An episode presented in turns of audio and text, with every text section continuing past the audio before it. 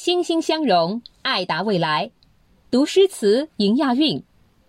大家好，我是夏汉旦，我在京杭大运河博物馆，和你一起让运河动起来。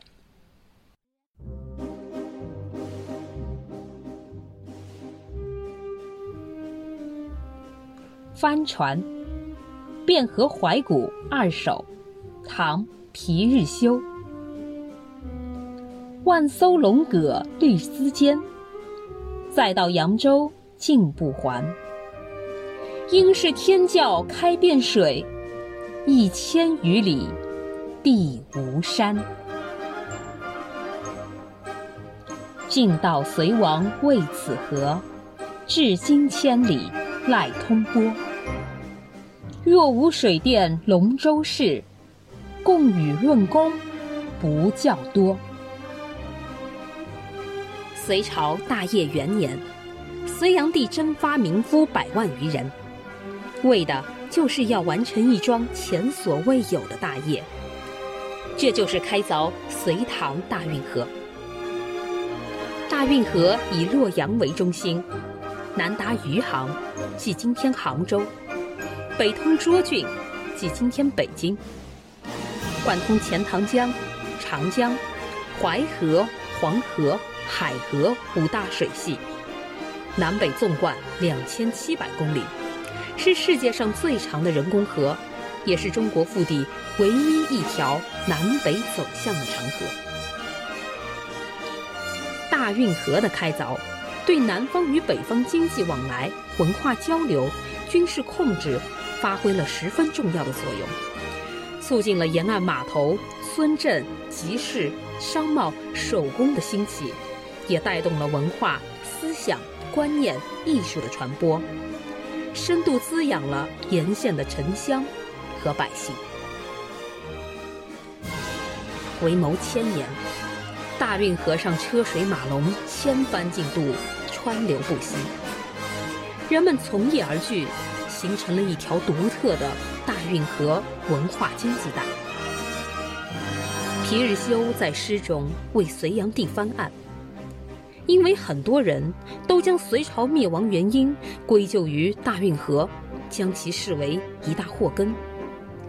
然而，大运河的开凿使得南北交通显著改善，对经济联系与政治统一有着莫大好处，作用深远。二零一四年六月二十二日。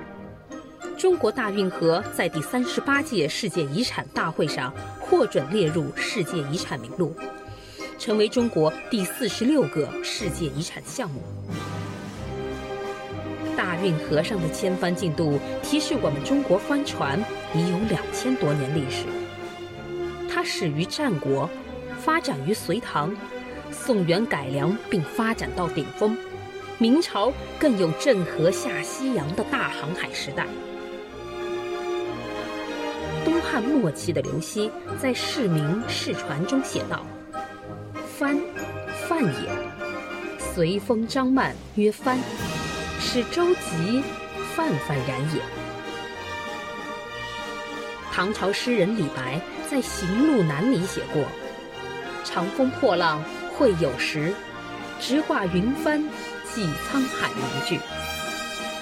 刘禹锡的京剧。沉舟侧畔千帆过，病树前头万木春，也广为传颂。自战国帆船诞生以来，秦汉便与周边沿海国家有贸易往来，是海上丝绸之路最早的开端。唐宋元时期有了新的航海技术，造船水平也更高。迎来海上丝绸之路的繁盛期。明清时期，船舶也有改进，宝船等帆船让国事交流一路向西，到了非洲东岸。帆船运动起源于荷兰的运河之上，这里的人们普遍使用小帆船运输或捕鱼。一八九六年。帆船被列为雅典首届奥运会比赛项目，然而因为天气不好，未能举行。一九零零年，帆船运动再次被列为奥运会比赛项目。一九七零年，曼谷第六届亚运会首次将帆船列入正式比赛项目。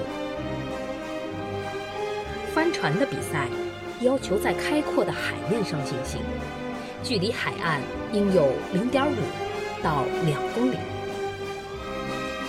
今天，当你站在京杭大运河之畔，可还能想象当年千帆竞渡的场面吗？